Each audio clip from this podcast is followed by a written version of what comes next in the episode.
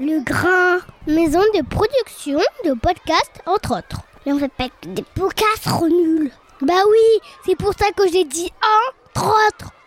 On cause, ça parle de, ça cause de, on parle de quoi? On cause de quoi? Ça parle de quoi? Ça cause de quoi? Il faut savoir euh, quelle est ta place. Euh, pour moi, le premier boulot que j'ai, c'est de, euh, comme je viens de, parler de Franck, c'est de lever le plus de soucis autour de Franck. Chers auditeurs, chères auditrices, Aobi Simela et bienvenue sur En Cause 2, le podcast qui prend le temps de parler de toutes les cultures et qui rentre dans l'intimité de ces métiers passions qu'exercent mes invités. Je suis très heureux de vous convier à cette 13e causerie pour ce sixième numéro de votre série Ombre et Lumière, autour cette fois-ci du métier de manager sportif. Alors après avoir été analyste vidéo, puis team manager, Neil McIlroy est devenu, il n'y a pas si longtemps, le manager sportif de l'ASM. Si nous parlions il y a 15 jours de l'ASM section boxe, c'est bien de rugby que nous allons causer aujourd'hui avec cet ancien international écossais qui m'a reçu au stade Marcel Michelin dans la loge des femmes de joueurs pour ne rien vous cacher. Homme de l'ombre dans un club qui n'aime pas trop s'étaler malgré les succès. Autant vous dire que Neil se fait plutôt rare derrière les micros. C'est donc une chance pour moi, mais aussi pour vous, d'entendre, d'écouter, ce passionné de rugby certes, mais aussi vous l'entendrez passionné par sa ville d'adoption qui est Clermont-Ferrand, car comme il dit ici à Clermont, la ville c'est le club, le club c'est la ville. Ce n'est pas une formule quand je dis que j'ai pris du plaisir avec mon invité et que j'espère que vous, vous en prendrez autant que moi, puisque sans ce plaisir-là, il n'y aurait tout simplement pas de podcast. Alors il ne me reste plus qu'à vous souhaiter une bonne écoute, on se retrouve juste après. La meilleure chose, la meilleure chance que j'avais dans la vie, c'est le fait que j'ai joué le rugby amateur et le rugby professionnel. C'est pour moi c'est un truc de rêve, très enrichissant. Neil McElroy, merci beaucoup de me recevoir euh, ici à, dans, ce, dans, ce, grand stade de l'ASM. Bienvenue sur En Cause 2. Merci. Alors, euh, je, vous disais tout à l'heure hors micro, euh, on, on, va essayer de, de, de, savoir qui vous êtes, mais surtout connaître aussi votre, votre fonction dans, dans, dans cette équipe, dans ce, dans, dans ce club qui était euh, en, en, 2017 champion de, champion de France, vice-champion d'Europe. Bon, bah, on va pas refaire le palmarès de l'ASM, il il est suffisamment connu. Mais ce qui est moins connu, c'est c'est la fonction peut-être que vous vous occupez, à savoir team manager. Vous êtes arrivé en, en 2003 en tant qu'analyste vidéo. Mm -hmm. Ce que j'aimerais d'abord savoir, c'est euh, vous êtes euh, écossais. Oui. J'ai cru comprendre d'un petit village de, qui s'appelle Jedburgh. Jet... Jedburgh, ouais, Jedburgh. Ok. Donc en fait, euh, mon village, Jedburgh, c'est dans le sud-est de l'Écosse. D'accord, ouais. La région s'appelle les, les, Borders. Border Mhm. mm -hmm. comme une frontière. Ouais. Parce qu'on est juste après la frontière avec, euh, avec l'Angleterre. D'accord. Donc c'est une région, on est à une heure Ok. d'Édimbourg. D'accord. euh, ouais. Et euh, une heure de Newcastle, dans le nord de l'Angleterre. Ok. Ouais. Quel, quel, quel est le, le climat là-bas? Très froid, Très froid? Très humide. Ouais. Non, froid oui un peu, mais euh, c'est surtout l'humidité. On, on, sait bien que l'Écosse, comme l'Angleterre, comme les, les, îles britanniques, c'est un peu la barrière entre l'Europe et l'Atlantique. Donc voilà, c'est un pays qui est très humide. Mais euh, voilà, c'est chez moi, c'est la campagne. Euh, c'est pas les montagnes des Highlands de, Mhm, de- mhm. du nord de l'Écosse. Ouais. Euh, c'est plutôt une région qui est connue pour l'agriculture. Donc c'est, euh, ça ressemble un petit peu à l'Auvergne, mais encore plus le sud-ouest de la France. Ah, d'accord. Et comment sont les gens là-bas du coup? Très gentil, hein, Ouais. très. Donc c'est, c'est, la campagne. euh, Il y a une, une dizaine, douzaine de villages entre 4 et 20 000 personnes, Ouais. village ou ville. Euh, c'est une région, une, une région qui était connue euh, pour le rugby à l'époque, encore un peu comme le sud-ouest de la France. Ouais. Euh, mais depuis le début de, de l'époque professionnelle en 95, euh, on avait une équipe au début et j'ai joué là en tant que professionnel pendant deux ans. Et après, la fédération qui a géré et financé l'équipe a décidé de, de, l'arrêter. Donc, on avait quatre équipes professionnelles au début et maintenant il n'y a que deux, Edinburgh et Glasgow. Et, euh, et ça a arraché le cœur de, de notre région un peu, parce que le- la région était vraiment une région sportive et connue pour le rugby. Chaque fois qu'il y avait une grande équipe euh, de l'Écosse, il y avait une grande équipe chez moi dans le sud. Et avec, euh, on était, on est toujours, mais à l'époque, on était un des plus grands fournisseurs de- de- des internationaux pour l'équipe de France, euh, l'équipe d'Écosse. Donc euh, voilà, donc on était, on est un peu en souffrance euh, côté rugby, mais c'est toujours une région qui est très jolie et forcément que j'aime bien retourner euh, une ou deux fois par an. Hmm. Je- j'ai vu- je lisais un article, je vous disais tout à l'heure que mon, mon papa était pilier gauche, comme vous, parce que j'ai Ouais. pas précisé, vous été pilier gauche. Et je lisais quelque part que, que le poste de, de- de pilier, historiquement, est un poste de, de paysan. Peut-être. Je sais pas si vous, vous avez fait cette... euh, Peut-être. Je je sais pas. Euh, je sais qu'à l'époque, avant qu'il y avait les postes, c'était toujours euh, les postes vraiment définis comme aujourd'hui, avec un numéro sur le dos. Euh, je pense, euh, je sais pas, peut-être dans les années 50 ou euh, 60 potentiellement, mais euh, je savais qu'il n'y avait pas de poste et le premier qui arrivait était euh, la première ligne. Donc ça veut dire que si tu, le, si tu es là en première et l'arbitre siffle, euh, tu dois, tu es obligé de faire euh, pilier ou talonneur ou pilier droite, même si tu as joué normalement sous l'aile. Donc Historiquement, c'est comme ça. Ouais, historiquement, donc ça veut dire que les origines des piliers étaient peut-être les joueurs les plus rapides sur le terrain, Hein s'ils étaient toujours premiers là. Donc euh, peut-être, euh, voilà, on va dire aussi les plus intelligents, euh, parce que être pilier, il faut être, faut être un peu malin, il faut être aussi euh, capable d'analyser l'adversaire et, euh, et côté contact direct, je pense que le poste de pilier reste celui qui est, qui est le plus en termes d'affrontement, en termes de un combat dur en mêlée. euh, et, et, euh, comment tu travailles avec les forces différentes et les, les poids et les gabarits différents. Donc euh, forcément, j'exagère cet euh, élément d'intelligence, mais euh, tous les premières lignes, tous les piliers réclament d'être le, le plus malin et le plus intelligent sur le, sur le terrain. Et c'est marrant parce que si, si on, est, on est profane, on, on, peut pas, on, on aurait tendance à imaginer le contraire. Finalement, que c'est un peu les, les bœufs qu'on met en première ligne qui, qui, qui rentrent la tête et qui poussent en fait. C'est un peu ça. Mais je veux dire aussi que techniquement, euh, je pense que le truc qui est super dans le rugby, première ligne ou, ou ailleurs, c'est que le fait que le fait qu'il y ait toujours une place pour quelqu'un. C'est peut-être quelqu'un qui est lourd et qui court pas, ou quelqu'un qui est grand et fan mais et qui, qui court vite. Il y a toujours une place sur le terrain Mm. de rugby. Donc c'est ça qui est super dans notre sport et c'était toujours comme ça. Et euh, voilà, on peut dire aussi qu'il faut être bête pour euh, mettre la tête dans un mêlée et pousser comme un fou, mais ah, moi j'ai toujours trouvé ça comme une, euh, une forme de challenge. Parce que chaque semaine, il y avait un adversaire différent, un pilier d'un gabarit différent, avec les expériences différentes. Et euh, pendant le. C'est un sport d'équipe. Et pendant la bataille de l'équipe, tu avais toujours un, vrai challenge personnel. euh, D'être capable de, battre ton vis-à-vis. Et donc voilà, mais en travaillant tout seul, mais aussi avec la première ligne et avec le 8 des avant. Donc c'était, euh, j'aimais bien ce challenge personnel dans un sport d'équipe. Vous avez, vous, vous rêviez de, quand vous étiez euh, jeune, ou enfant ou jeune, vous rêviez d'être euh, rugbyman professionnel ou à l'époque la question se posait pas parce que le rugby n'était pas. Pas du tout. En fait, moi, j'ai commencé assez tard le rugby. Euh, j'étais passionné de sport. J'étais, euh, mes parents, euh, en fait, ils- c'est- on est parti à l'étranger quand j'étais jeune. Euh, on était expatriés avec mon père qui est allé travailler à Koweït, euh, dans le Moyen-Orient. Donc, Mhm. c'était en 1977. Donc, euh, j'ai resté trois ans là-bas avant d'aller dans une école pensionnaire, euh, internat, euh, dans le- le nord de l'Écosse. D'accord. Donc, c'était forcément une école où tu- ouais, on, était, on, a- on était là On n'avait pas de week-end en famille, donc on restait là tout le temps.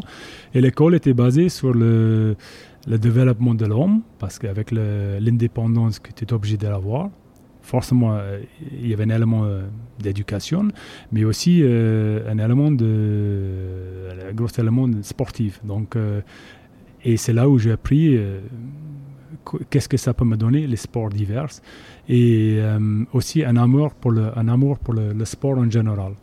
Donc j'étais plutôt un joueur de, de cricket, qui n'est pas connu en France, cricket et foot, où j'étais gardien.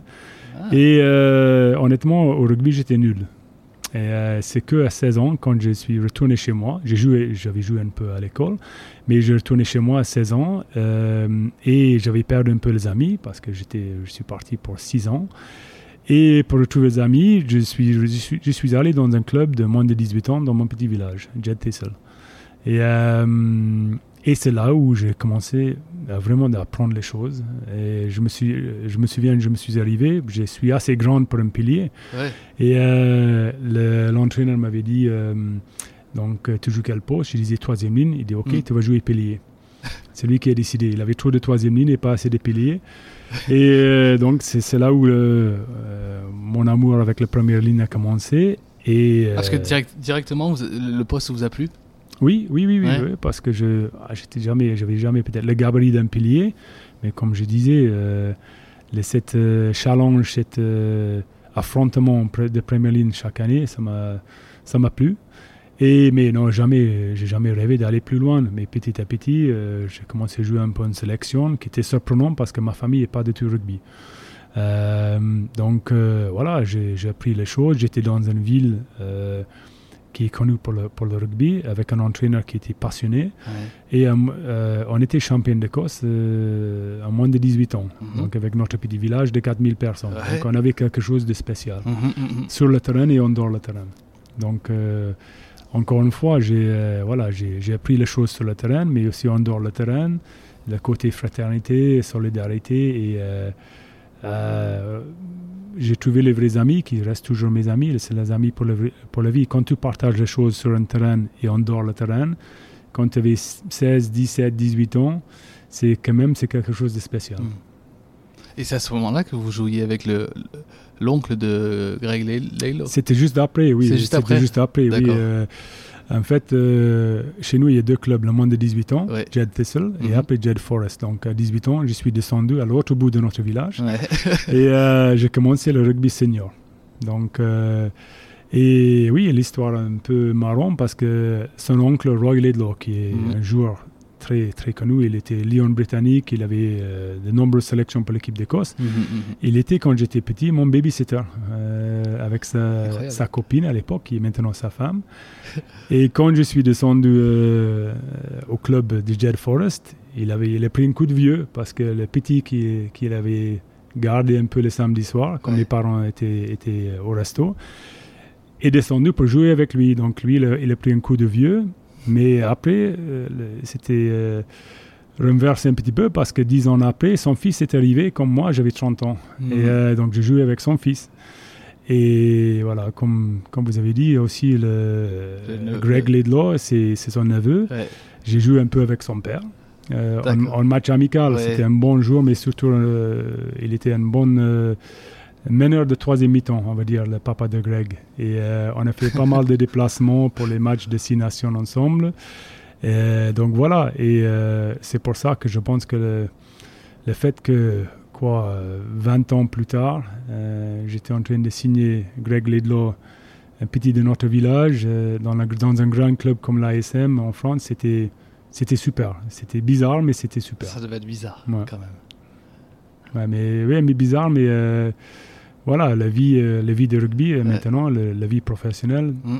te permettent de faire les choses qui, que tu que tu n'as jamais imaginées. Et donc là, vous êtes dans votre petit village, comme vous dites, jusqu'en jusqu'à quelle, année- jusqu'en quelle année? Euh, bon, j'avais 30 ans, je suis arrivé euh, en France en 1998, À Nice, à Nice. c'est ça. Voilà. Et donc là, co- comment s'opère, comment se fait le, le transfert? Euh, j'avais un agent. euh, Ouais. J'ai joué déjà depuis deux ans en Écosse en tant de, de joueur pro. Mhm. Et euh, j'avais hésité de- d'arrêter d'aller travailler encore. J'étais architecte à l'époque. Ah, vous étiez architecte? D'accord, j'étais architecte ouais, jusqu'à 95. Ouais. Et ou de continuer euh, l'aventure de, de joueur de rugby professionnel.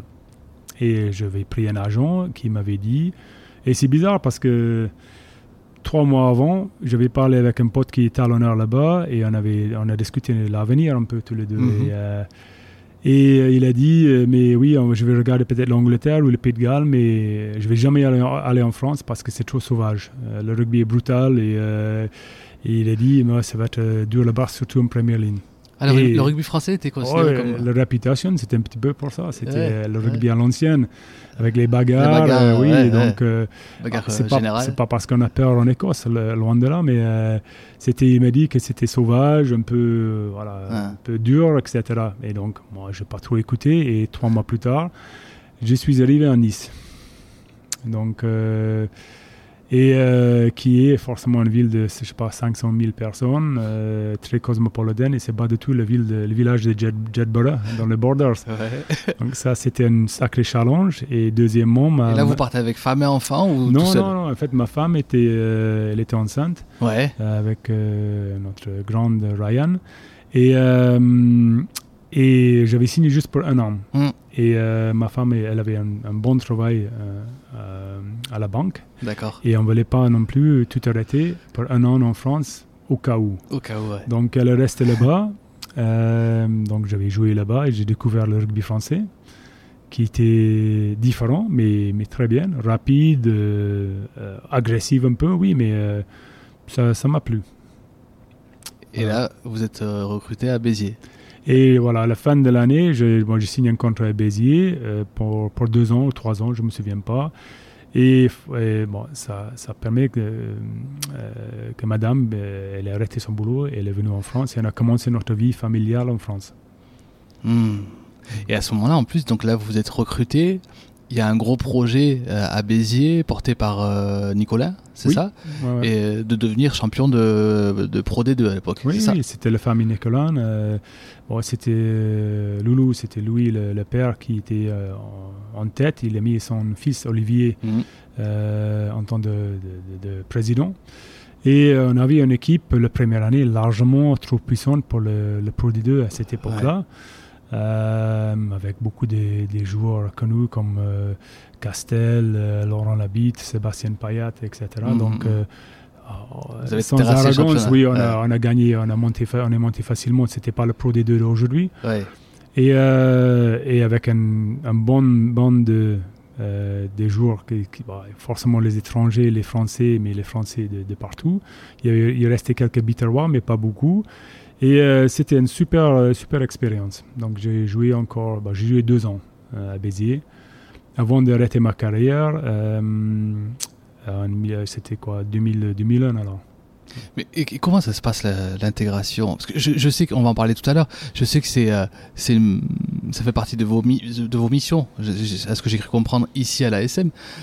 Comment se passe l'intégration des joueurs étrangers comme ça? Bon, à l'époque, il n'y avait pas grand-chose. Euh, bon, à Béziers, c'était pas mal. À Nice, euh, on était deux étrangers. Euh, donc, c'était cours de langue. Bon, c'est nous qui l'ai organisé. Tout ce qui est banque, tout ce qui était téléphone, c'était encore nous. Et, Ah ouais. et je vous avoue que c'était dur parce que même d'aller...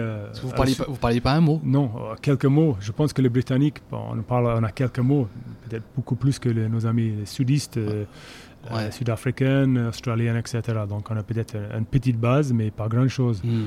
Et je me souviens même, on est allé, euh, le premier jour, je suis allé à le supermarché. Et euh, pour sortir le, le caddie, je n'avais pas de moyenne, je ne savais pas comment il faut faire. Et surtout, je ne pouvais pas demander. Donc il y avait les, les ch- les choses qui sont peut-être évidentes pour tout le monde, mais quand tu es dans un pays étranger, même les petites choses au quotidien sont, sont compliquées.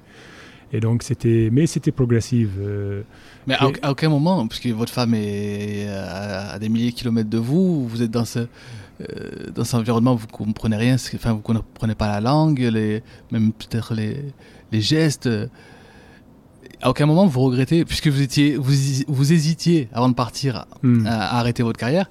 À aucun moment cette année à Nice, vous vous remettez en, en question le, le- le- ce, ce projet. euh, Bon, forcément, Sportif. et on a beaucoup discuté avec madame. Ouais. Euh, je pense que aussi le fait que je me suis expatrié en famille euh, fin des années 70, peut-être ça m'a aidé Mhm. euh, de, de voir que on peut bien profiter des expériences à l'étranger. Je pense que ça, ça, ça m'a aidé, voire beaucoup euh, dans, dans la décision. Et donc de partir comme ça. Et ça, c'était l'élément un peu, on va dire, culturel. Mais aussi, j'avais, j'étais piqué un peu par le, par le rugby professionnel. Euh, Le Mhm. rugby était ma passion euh, à ce moment-là. Et d'être capable de, de jouer et de s'entraîner tout le temps et d'être récompensé pour ça financièrement, c'est quand même c'est un rêve. Mais la meilleure chose, la meilleure chance que j'avais dans la vie, à part forcément les choses personnelles, mais je parle de, de sportives, c'est le fait que j'ai joué le rugby amateur et le rugby professionnel. Euh, c'est pour moi c'est un truc de rêve. Euh, d'avoir que joué l'amateur, que joué le pro, je pense que ça sera, c'est la vie, c'est comme ça, mais euh, le fait que j'étais présent pendant cette transition Mm.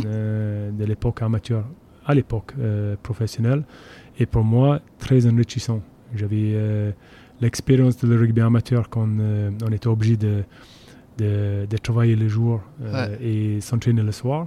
Euh, et se pousser personne individuellement juste pour réussir. Et euh, je pense que ça, c'est bien. Et forcément, c'est tu, tu, tu, tu crées un petit peu. Tu, euh, tu, tu fais un, tu, crées un niveau d'exigence Mm. parce qu'il y avait personne derrière vous tout le temps, derrière toi pour te pousser ou pour dire il faut faire la musculation, il faut courir, il faut faire ça. Donc je pense que euh, tu développes, euh, j'ai développé une, euh, partie un peu de, la rigueur que j'ai aujourd'hui pendant l'époque amateur. Et forcément l'esprit de troisième mi-temps, l'esprit de l'esprit des clubs, des équipes amateurs n'est pas comme, comme il est aujourd'hui. Donc, donc je suis honnêtement très gâté d'avoir fait les deux. Le rugby amateur et le rugby professionnel avec tous les moyens que, que ça m'a donné forcément de, de jouer à mon petit niveau, mais le- euh, au maximum possible, euh, avec les entraînements euh, gérés par les, les staffs professionnels, avec les joueurs de haut niveau, etc. Donc voilà, c'est la meilleure chance que j'avais dans ma vie. Parce que les, les, les, les, jeunes aujourd'hui que vous recrutez, qui ont connu euh, que le centre de formation et, et tout de suite le, Mm. le monde professionnel, ils peuvent leur manquer ça, vous pensez? Oui, énormément. énormément. ouais. Ah, énormément. Mais euh, on peut pas non plus faire, faire marche, euh, excuse-moi, Mm. faire marche arrière et, euh, et dire bon, on va avoir une période où c'est amateur. Mais bon, je pense que déjà dans les clubs, on essaie, surtout les anciennes, de pas de maintenir euh, quelque chose qui n'existe plus, mais d'avoir un élément de, de compréhension, de compréhension de la vraie vie, en dehors d'un terrain ou un stade de rugby, en dehors de- d'un bon salaire euh, pour quelques heures de travail par, Et, ça, par ça jour. passe par quoi, par exemple? Ça passe par euh, l'éducation et la formation et aussi le recrutement. Je pense que quand nous on recrute un joueur, c'est très important de savoir s'il court vite, s'il est costaud, s'il a un bon passe de gauche et de droite. Mais euh, pour nous à l'ASM, depuis longtemps, l'homme est aussi voire plus important. Donc qu'est-ce qui se passe derrière lui? Quelles, quelles sont ses valeurs? Quelle est la famille derrière lui ses parents, etc. Donc ça, c'est une partie pour nous qui est, qui est capitale. Ça, c'est dans l'ADN du club C'est dans l'ADN du club de- depuis longtemps. Et C'est un rapport avec Michelin, peut-être aussi, l'entreprise Oh, je sais Peut-être, pas. je sais Honnêtement, j'ai Ouais. jamais travaillé chez Michelin. Ouais. J'ai beaucoup de respect pour Michelin Ouais. et tout ce que ça donne à notre club et la ville. Et peut-être ça fonctionne comme ça là-bas. Euh, mais chez nous, c'est euh, important. Parce Mm. que nous, on est ensemble quand même pour 11 mois sur 12. C'est vrai. Euh, une saison qui très très longue, voire trop longue. Et euh, on, si on a euh, parmi nous un ou, deux joueurs qui ne sont pas euh, sur la même page, qui ne partagent pas le même esprit, ça serait compliqué pour nous. Parce qu'il il y a la période quand tout va bien, mais il y a aussi les périodes, comme l'année dernière, Mm. quand tout va pas bien. Et donc c'est là où tu vois le vrai caractère, la vraie Surtout que l'année dernière, vous veniez d'être au top. C'est ça encore Oui. Parce que quand, quand tout va mal durant des années, bon, mais quand vous étiez si haut, qu'après, c'est. Ouais. Mais Je, je peux vous dire que je pense que l'année dernière, bon, c'était une bonne, bonne saison pour plusieurs raisons, mais euh, on n'a on pas craqué ensemble, on est resté soudés jusqu'au Mm. bout. Et ça, ça vient, pour utiliser encore la phrase, de la- l'ADN du club, ouais. par la, la culture qui a été créée depuis des années. Euh, je pense que dans certains autres clubs, peut-être, Mm. euh, ça ne serait pas pareil. Tout se serait effondré. Ouais, avec le peut-être, mais bon, euh, je sais que euh, c'était compliqué pour nous pour plusieurs raisons, mais on est resté soudés jusqu'au bout. Mais c'est marrant parce qu'à vous entendre parler, vous parlez de, de l'ASM comme si vous parliez de Jetbourg. Ouais, mais je suis, je suis au club ici depuis 16 ans. Ouais. J'ai joué dans mon club formateur, euh, entre les deux, clubs, petits, deux petits clubs là-bas, pendant 14 ans. Ouais, ça- Donc, euh, ça resterait toujours mon club de cœur là-bas. mais je peux vous dire que j'ai deux clubs de cœur. Euh, donc, c'est vrai que quand je pense euh, au club, quand j'ai les, les petits euh, dossiers divers à traiter, je pense que c'est, comme mon club. C'est pas juste un métier, c'est une passion, une passion que je sais qui est partagée par tout le monde, mais c'était progressif. Euh, j'ai signé ici pour deux ans et je, je me suis dit peut-être c'est juste un passage. Finalement, deux est devenu d'être quatre, six, dix. Euh, j'ai vu passer quelques entraîneurs et je, Mm. je suis resté. Je sais pas pourquoi, mais j'étais toujours là. Et, euh, et petit à petit, tu commences à avoir la fierté pour tout, pour le stade, pour le jeu, pour la qualité des, des joueurs, pour le- l'esprit, pour la culture. Et ça te euh, appartient un peu aussi. Donc euh, c'est euh, c'est quelque chose voilà, que je n'ai pas vu arriver honnêtement. C'est vrai que euh, mon club en Écosse, avec tous les, histoires, les souvenirs euh, que j'ai là-bas, ça restera mon club de, de base, mon club Mm. formateur, mon club de cœur. La racine. Mais l'ASM reste facilement euh, le deuxième. Surtout que vous aviez, vous avez, donc vous avez connu cette transition de l'amateur au pro, mais là, vous avez connu ici euh, une vraie transition aussi. euh, euh, mar- Vous avez vu le développement de la ville de Clermont en même temps que le développement aussi de, de ce stade, rien que dans l'infrastructure. Oui, Mais, mais- mais il y a- il y a- vous êtes d'accord qu'il y a 16 ans, Clermont n'était pas. euh, Clairement, ou, ou- et l'ASM, les deux, oui, ouais. euh, je me souviens, je- fait, moi j'ai fait partie d'un groupe de travail euh, à la mairie pour Clermont Métropole mhm. euh, concernant l'image du club, euh, l'image de, excusez-moi, de Clermont-Ferrand. Et euh, j'ai cité plusieurs fois que quand j'ai signé ici, euh, tous mes amis biterrois, ils m'ont dit Mais tu vas où? C'est au bout du monde, il n'y a rien à faire, c'est une ville pourrie, industrielle, etc. Et que même, il y a quelqu'un qui m'avait cité que c'est le plus haut, le plus haut niveau de suicide entre 20 et 30 ans en France. Et donc je me suis dit Mais je vais où? Vraiment à l'enfer. Mais la, vérité n'était pas du tout ça, on sait Ouais. bien. Euh, mais c'est vrai, en arrivant, la place des joueurs était en travaux. Mhm. C'est vrai aussi. Euh, le, tramway était en pleine Mhm. construction. Mhm. Le stade n'était pas du tout le stade qu'il est aujourd'hui. Est aujourd'hui donc, euh, et voilà, mais aujourd'hui, je suis fier d'être d'être au club, fier d'être associé avec la ville, fier même de ma vie à Pont du Château, dans mon petit village adopté, Ouais. comme le Borders. mais euh, oui, mais même quand on regarde le stade autour de nous, euh, quand je suis arrivé, il n'y avait que les deux grandes tribunes. Ouais. Et nous, on était sous la tribune euh, principale. On avait le petit bureau. Je pense que notre staff, on était 8. Et aujourd'hui? Aujourd'hui, on a 19 Mhm. staff sportif. Donc, euh, et euh, oui, comme vous avez dit, physiquement, euh, le- stade a complètement changé. On voit qu'il y avait les, les, deux, les deux tribunes derrière les, les poteaux, et après les quatre angles, euh, les paysages modifiés, les grands écrans, et dernièrement aussi le CEP, le centre d'entraînement et perfectionnement, notre Ouais. centre d'entraînement à côté. Donc, et tout ce qui est autour, la SM Experience, le parvis, c'est vraiment c'est un sacré euh, lieu, de, lieu de travail, mais aussi un sacré lieu de sport. Après, je pense que c'est comme, euh, comme le monde amateur, euh, quand on fait la comparaison monde amateur et pro. Il y avait aussi dans ce club, euh, dans ce stade, sans tout ça, autre chose. Il y avait quelque chose, il y avait quand même quelque chose de. Moi, je suis venu euh, dans ce stade-là, euh, au, bord de la, au bord de la, voilà, en pesage. Certes, il n'y avait pas tout ça, mais il y avait, quand même aussi quelque chose de, de- voilà, de, de- de- de très, très familial, plus. Oui, Et- et- voilà, je pense qu'il y a, il y a- il y a- il y a- c'était aussi, c'était aussi une belle époque. C'était, mais c'était différent. Ouais, je pense que le, la ville, c'est le club et le club, c'est la ville. Et euh, euh, c'est vrai que les deux, euh, le, le- je pense que l'ASM était toujours le club de cœur, euh, plus que dans les autres villes. Et aujourd'hui, comme vous avez dit, euh, on est allé jouer à Leicester il y a quelques années Mhm. et j'ai regardé avant le match dans les tribunes. Il y avait presque que les hommes entre 50 et 60 ans. Ici, au stade, on regarde, il y a les gamines de, de 12, 12, 13 ans, il y a les, les vieux assis dans le- le- les, les tribunes, il y a les filles, les garçons, les femmes, les Mhm. hommes, les retraités, et les personnes en fauteuil, Mhm. Euh, et, mais tous en jaune et bleu. Et euh, cette mélange euh, représente bien l'ambiance et l'esprit de notre ville. Et comment vous arrivez en tant que. Parce que vous dites donc, quand on vous a dit vous allez aller à Clermont, tout ça, vous allez en gros au fin fond du monde, euh, c'est parce que en fait vous suivez votre, votre coach de l'époque, c'est ça? Oui, à l'époque, c'était. En fait, oui. Même si. Pendant- il y a un petit épisode, c'est que oui, vous- oui. En fait, pendant trois ans, euh, à Béziers, Alain Yardet était l'entraîneur. C'est Mhm. lui qui m'avait signé de Nice et qui m'avait euh, gentiment euh, donné la possibilité de faire une reconversion dans le staff à Béziers. Malheureusement, il était, euh, il était allé au clash avec Nicolan et donc la dernière année, euh, ma dernière année à, à Béziers, il n'était pas. Mais l'année après, il a signé à Clermont-Ferrand, à, à l'ASM, à Montferrand à l'époque.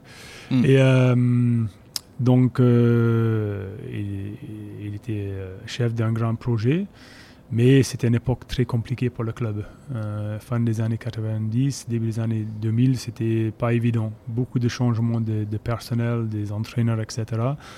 Et Alan, passionné comme il est, n'était pas capable d'aller aller très loin. Donc, il est resté 12 mois ou 13 mois. Euh, on était un paquet de, entre guillemets, Biterrois qui sont montés avec lui. Euh, Comment vous appelez les mercenaires bitarois oh, peut-être, peut-être. Il des mercenaires partout dans le rugby. mais, euh, oui, donc euh, on était trois dans le staff, je crois, plus six ou sept joueurs, Ouais. euh, euh, notamment les gars comme euh, Privat, Mignoni Mm, et mm, compagnie.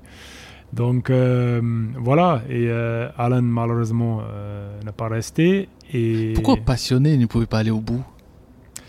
Je sais pas, je sais pas. euh, Alan, euh, il a beaucoup de qualités. Euh, je sais qu'il est maintenant il, il est, il est aux US et des fois, des fois, ça prend pas. Euh, c'est quelqu'un qui a une super éthique de travail, qui est très passionné par, par notre sport, par Mm. le rugby. Mais des fois, ça prend pas. Et je pense qu'au club, c'était une, une époque compliquée euh, pour plusieurs raisons. Et donc voilà, la formule n'était pas bonne.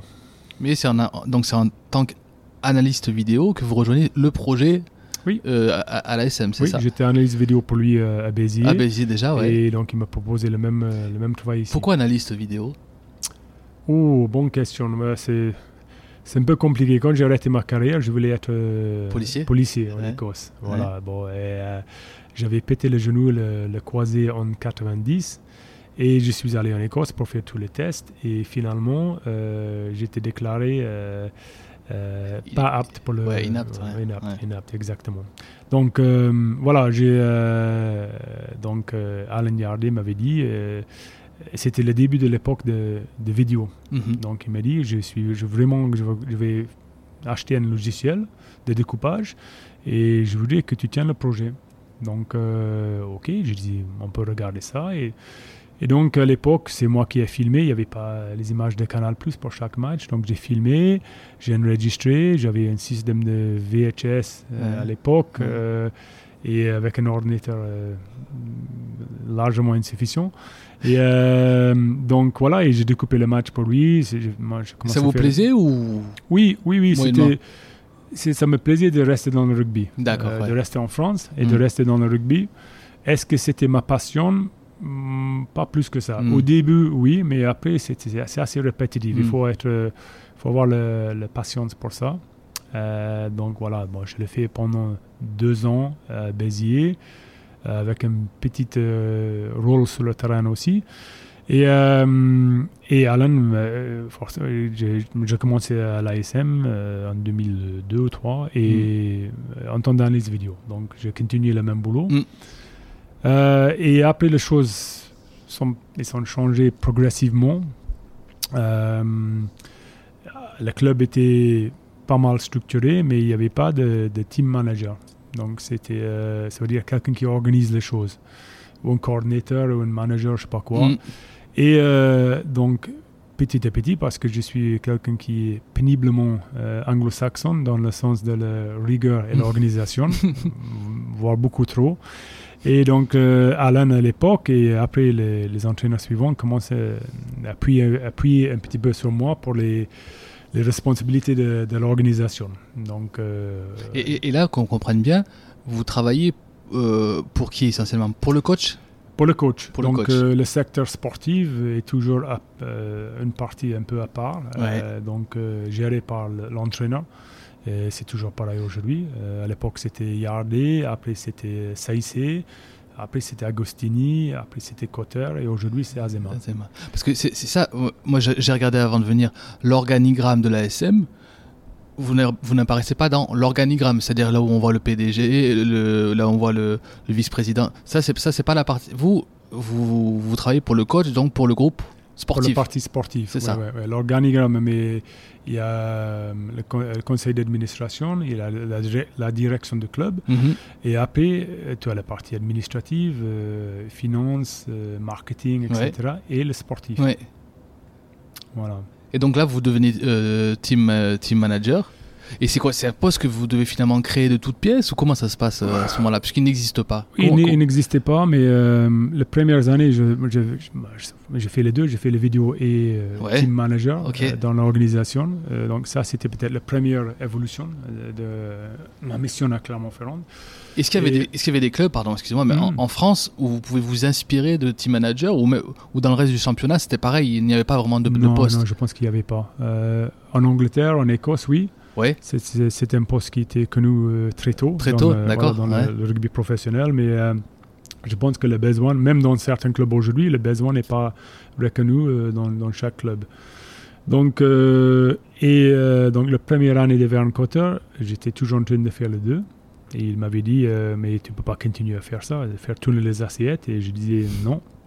il m'a dit donc, laquelle est, est- est ton préférence? Et je disais, euh, je suis plutôt un gars qui aime bien organiser. Et j'étais, comme je disais, moins passionné par les vidéos. Donc j'ai lâché les vidéos. Ouais. On a embauché quelqu'un d'autre qui, qui, qui a fait les vidéos. Et moi, j'étais à 100% team manager. Voilà. Donc, euh, manager qui avait une responsabilité de- d'organisation, de, gestion, de logistique, euh, voilà, les choses comme ça. Euh, donc, ça, c'était peut-être la première évolution. Et la deuxième et dernière évolution, c'était il y a trois ans. Euh, quand Jean-Marc a quitté le, le sportif pour aller pour prendre des autres fonctions au club, bon, on avait euh, une organisation en, tête du sportif un petit peu triangulaire avec Mhm. Jean-Marc euh, qui était directeur sportif, euh, Franck Azema le- l'entraîneur et moi-même. Et donc Jean-Marc est, est parti euh, faire les, au- les autres fonctions au club et j'ai assumé pas mal de ces, ces missions. La Donc, direction sportive. La direction, voilà. un peu. Mm. Donc, ça veut dire que j'ai passé de team manager euh, au manager sportif euh, que- en gardant un peu la même mission qu'avant, mais avec les autres responsabilités. Qui sont? Qui sont euh, euh, budgétaires déjà, euh, préparer et gérer le budget de fonctionnement de sportif, euh, recrutement, que je vais, je vais partager avec Jean-Marc à l'époque. Ouais. Donc, le recrutement de, le- de- des jours, le travail avec les agents, la gestion de notre fa- fameux salary cap, le, le- le- le poche d'argent qu'on a à utiliser pour recruter les joueurs, qui n'est pas toujours évident. Donc, euh, voilà, donc entre autres, euh, notamment les ressources humaines, la gestion du staff, etc. Mais comment ça se fait que cette partie budgétaire ne soit pas euh, prise en charge par du coup le, justement cette fameuse, fameuse direction euh, financière? C'est ça que j'arrive pas à, à saisir en. D'accord, non, mais en fait, chaque secteur a une responsabilité pour ses budgets. Et euh, les budgets, par contre, oui, forcément, je travaille, euh, je suis pas du tout comptable, mais je travaille avec les, les personnes du club, avec Jean, Jean- Jean-Luc Loignon, le directeur administratif, avec euh, la comptabilité, service compta- comptabilité aussi, pour euh, gérer les budgets. Donc, mais c'est moi qui prépare les budgets en, en discutant avec les, les secteurs de, de sportifs, le médical, le physique, la logistique, la technique. Euh, donc ensemble, je prépare un budget que je présente au club, qui est accordé ou pas. euh, D'accord, donc et- comme dans n'importe quelle entreprise en fait. Exactement. Ouais, D'accord, Donc, ok. voilà. Donc ça, ça marche comme ça. Euh, voilà. Donc et aujourd'hui, on est en gros, on est avec Franck, on est deux qui gèrent le, le sportif. Franck, il a le dernier mot, c'est le boss, mais on travaille très bien ensemble. Je, lisais dans, dans une interview que vous, vous disiez qu'il y avait quand même eu un, un cap avec l'arrivée de, de Franck Azema au niveau de, de, de la cohésion de, de groupe, de l'esprit d'équipe. C'est ça? Euh, Oui, ouais, c'est notre style de management que, que celui de Verne. Euh, donc Verne, c'était voilà, très rigoureux, etc. Et ça a bien marché pendant la période qu'il était là. Et euh, C'était quoi, très vertical? Ah, très vertical, on peut dire, mais Ouais. Mais euh, comme je disais, le- au moment que Verne est arrivé, on avait vraiment besoin d'un homme comme lui. Ouais, d'accord. ouais. Euh, donc voilà, et, euh, et tout le monde euh, s'est adapté, tout le monde a signé. Et tout le monde a salué aussi sa performance. ouais, bien exactement. sûr, ouais. Donc voilà, champion de France, Mm. quatre finales d'affilée, c'est pas, c'était pas Mm. facile. hein. Bien sûr, bien sûr. Donc voilà, donc Verne est parti et Franck, c'est notre style de management et c'est bien. C'est les deux, il y a la place pour les deux. Et donc Franck, il est très fort en relationnel. Euh, c'est un gars qui, qui regarde beaucoup, qui écoute beaucoup euh, et qui est peut-être plus proche des joueurs et staff euh, dans, dans le fonctionnement. Hmm. Et que- quelle, quelle définition vous vous donnez à, à ce mot de, de management? C'est définition, je ne sais pas s'il y a une définition. Une parce que- définition Je pense que chaque entraîneur a sa propre style. hein. Donc, c'est. euh, voilà. Donc, euh, je travaille à l'ASM ou même depuis le début de ma carrière avec euh, une vingtaine d'entraîneurs. Ils sont tous différents. Euh, des fois, c'est un petit peu mélange. euh, Il y en a qui est mélange de, de trois autres. euh, mais voilà, je pense que c'est. C'est pas bon de définir un style, de, dire qu'il a une façon de manager qui est rigide. Je pense que Franck, c'est quelqu'un qui, euh, qui travaille énormément qui réfléchit beaucoup euh, et qui a les qualités, un peu comme je disais tout à l'heure euh, par rapport aux joueurs, mais il a les qualités humaines qui sont vraiment exceptionnelles. et qui pour vous sont, sont, sont la base, sont fondamentales? Oui, oui, c'est, tout le monde le regarde. Je n'imagine même pas le- le- la, la pression et le, le stress qu'il avait l'année dernière, d'être champion en année, après, euh, un an et l'année après d'avoir euh, euh, voilà, les, les- les challenges comme, comme on avait, euh, qui sont bien documentés, euh, les challenges qu'on avait l'année dernière. Donc euh, voilà, mais il est resté fidèle à lui-même et tout le monde le respecte pour ça. et, et- et les qualités pour un poste comme le vôtre, c'est- quoi pour vous les, les qualités fondamentales? Bon, je pense que déjà, euh, il faut savoir euh, quelle est ta place. Pour moi, je, le premier boulot que j'ai, c'est de, comme je viens de, de parler de Franck, c'est de lever le plus de soucis autour de Franck. C'est un directeur sportif, mais Franck, c'est un directeur sportif terrain. Donc, euh, il n'a pas le temps euh, où l'on vit euh, de, de s'en occuper de tout ce qui, qui tourne autour de, de sportif.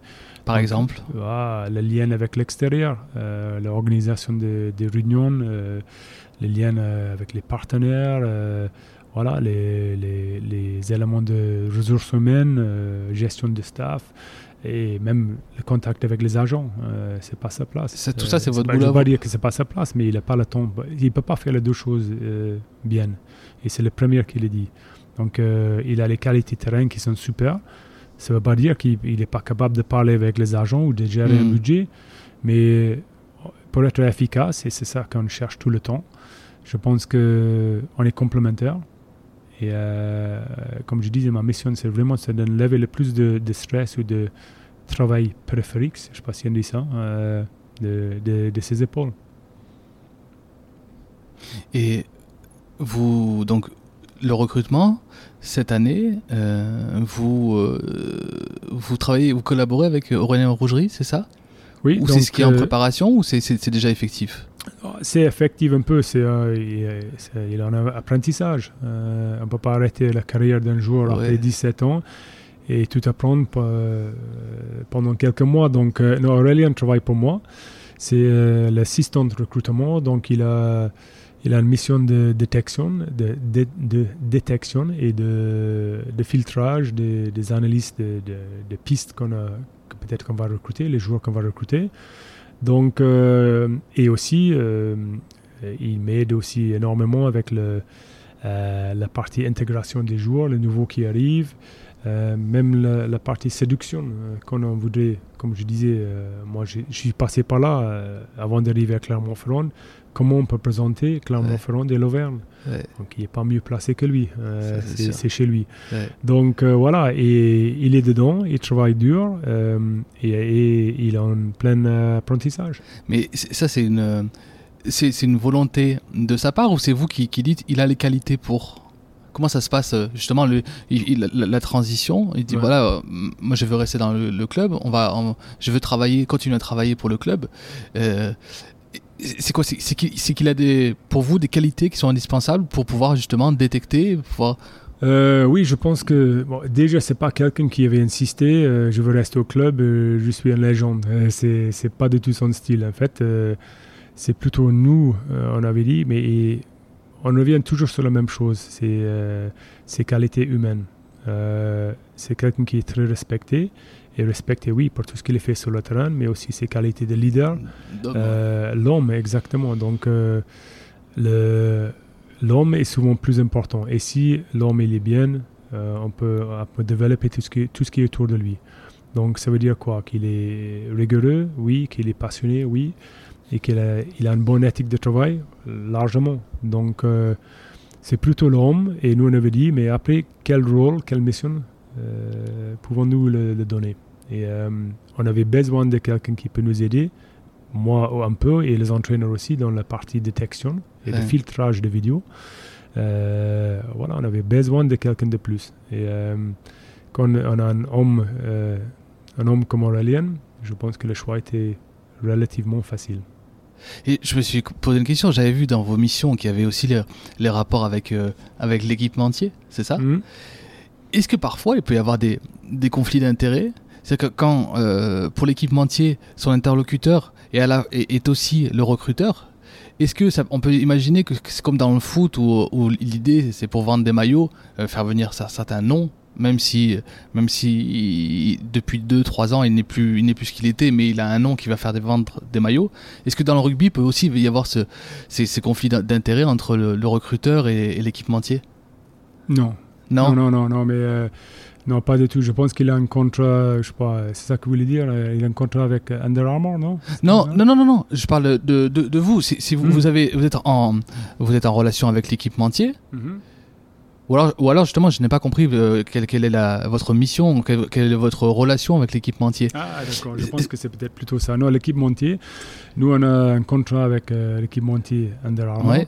Et moi, ma mission, c'est de gérer la partie sportive, ça veut dire la commande de produits, euh, la dotation, le nombre de maillots, etc. Donc il n'y a pas du tout le lien entre l'équipementier et le recrutement. D'accord. Ça, c'est plutôt du coup justement du côté marketing si si quand euh, c'est pas c'est pas votre affaire vous hmm. euh, le côté business avec l'équipementier ce n'est pas c'est pas c'est pas votre affaire on est trois ou euh, on est trois en fait il y a un responsable marketing qui gère la partie contractuelle ouais. et on est trois personnes qui sont impliquées dans le, le contrat donc ça veut dire que la renégociation parce qu'on a chacun le sportif le, la communication le marketing et la boutique qui sont tous impliqués dans le, le contrat de l'équipementier D'accord. mais il n'y a pas de il a pas de confusion concernant le recrutement. Non. D'accord, ok. Pas de lien entre l'équipementier et le recrutement. Effectivement, parce que j'avais pas vraiment saisi quel était le, le rôle là, euh, votre rôle. D'accord. Comment euh, on va arriver sur la fin, la, la, fin de l'entretien Comment, quels sont les, quels sont les, les, les, les challenges pour euh, à la fois les vôtres et pour l'ASM, même si je sais qu'ils sont qui sont forcément euh, assez. Euh, qui sont proches, ou voire, les mêmes, mais quels, sont, quels sont les objectifs pour un club quand, quand justement il, a déjà prouvé qu'il était un grand club? Comment on, comment, comment on, se positionne euh, dans l'avenir en fait? Je pense que ça va tellement vite dans le rugby qu'il faut que déjà qu'on, est capable de rester un grand, un grand club. Ça, c'est la euh, première des, des, choses? Oui, Ouais, je pense que le club nous, nous, a donné tous les moyens. On a parlé du stade, on a parlé de notre effectif, donc on a tout ce qu'il faut, normalement, de rivaliser les meilleurs clubs. Ouais. Mais les clubs, les autres clubs sont devenus d'être de plus en plus forts. Donc, euh, quand on regarde les qualités maintenant, il y a, il y a cinq ans, il y avait peut-être cinq ou six équipes qui pouvaient euh, espérer de faire la phase finale. Aujourd'hui, il y a 10, voire 11 ou 12. Donc ça, ça a beaucoup changé. Donc comment nous, on peut toujours euh, rester euh, fidèle à nos valeurs et le fonctionnement, et avec aussi une, euh, un club qui est toujours, une équipe qui est toujours performante et compétitive. Ah, c'est-à-dire que c'est ça l'équation à garder, c'est les valeurs en face des performances? Oui, c'est ça, parce que le, performance, c'est important. On a une partie très technique, scientifique dans le, le, partie sportif qui analyse tout, tout ce qu'on fait. Euh, statistiques, les GPS, etc. Donc ça, c'est important. Mais Et ça aussi, c'est vous qui coordonnez ça? Euh, pas, Non, pas directement. Pas directement. C'est, euh, en fait, oui, c'est Franck et moi qui gardons un œil un petit peu sur ça, mais les, les personnes beaucoup plus compétentes dans ce domaine-là qui gèrent ça. Sébastien Bourdan, euh, le chef de la préparation physique, Raph- Raphaël Aubin, le chef de notre côté médical. Donc c'est leur domaine, mais on est au courant de tout. Donc euh, non, il y a cette partie scientifique euh, qui existe de plus en plus dans le rugby, mais aussi, euh, comme je disais, on revient toujours sur la même chose, la qualité d'homme et la qualité des, des personnes avec qui je travaille. Donc personnellement, bon, je sais que les objectifs pour le club, c'est de toujours être euh, compétitif, d'être toujours dans les, les phases finales. euh, ça, ça nous a manqué énormément la saison dernière, aussi bien les supporters que nous. Donc euh, voilà, mais personnellement, euh, j'ai toujours envie de venir, même après saison, de venir au boulot. Quand je quitte Pont du Château, je vois le Puy de Dôme devant moi Ouais. et euh, j'ai toujours cette envie de venir au boulot par rapport de notre équipe, par rapport des personnes avec qui je travaille, l'ambiance au stade, voilà, ça m'excite toujours. Et je pense que les jours que je suis plus excité comme ça, c'est le jour que je dois dire peut-être il faut changer. Mais on pourrait vous imaginer faire le même travail en sélection nationale de... Ouais, c'est- possible. Je vais. euh, J'étais déjà contacté il y a quelques années. et j'ai pour, décidé- pour l'Écosse ou la France? Ouais, pour l'Écosse. Pour l'Écosse, ouais. Et euh, j'ai décidé de ne pas faire suite parce que bon, l'ASM était et toujours euh, euh, un club dans lequel je suis bien. Parce que quand, quand on travaille pour une sélection nationale, est-ce qu'on travaille à, l'année, du coup, forcément? Oui. Ouais, Forcément. forcément. Ah ouais. Ah, il y a moins de matchs, et, mais c'est plus intense. Et donc, c'est vrai que euh, voilà, on, dit, on dit toujours que c'est bien de travailler pour l'équipe nationale parce qu'il n'y a même pas la moitié des matchs. Mais l'intensité, l'importance des matchs, c'est Ouais, beaucoup plus élevé, la responsabilité.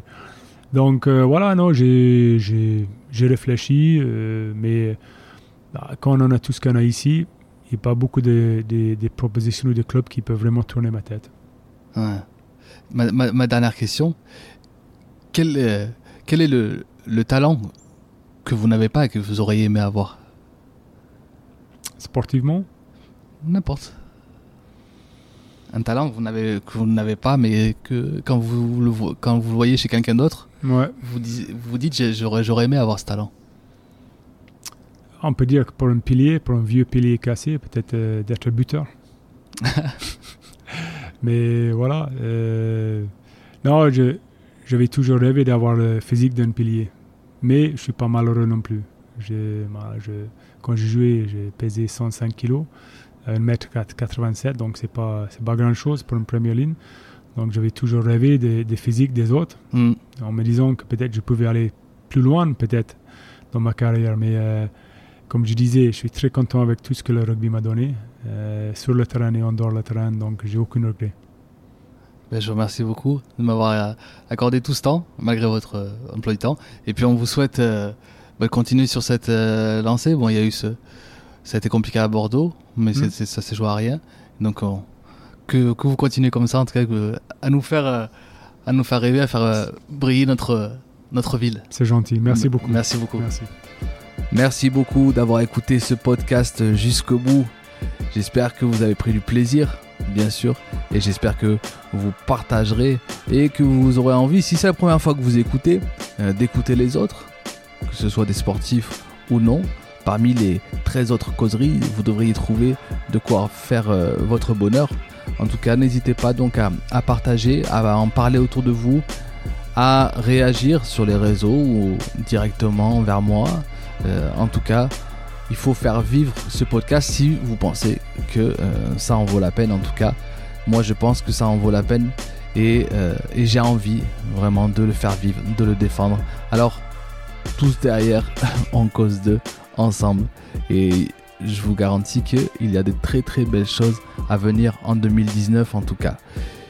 On se retrouve euh, dans 15 jours maintenant. D'ici là, portez-vous bien et n'oubliez pas de dire à ceux que vous aimez que vous les aimez.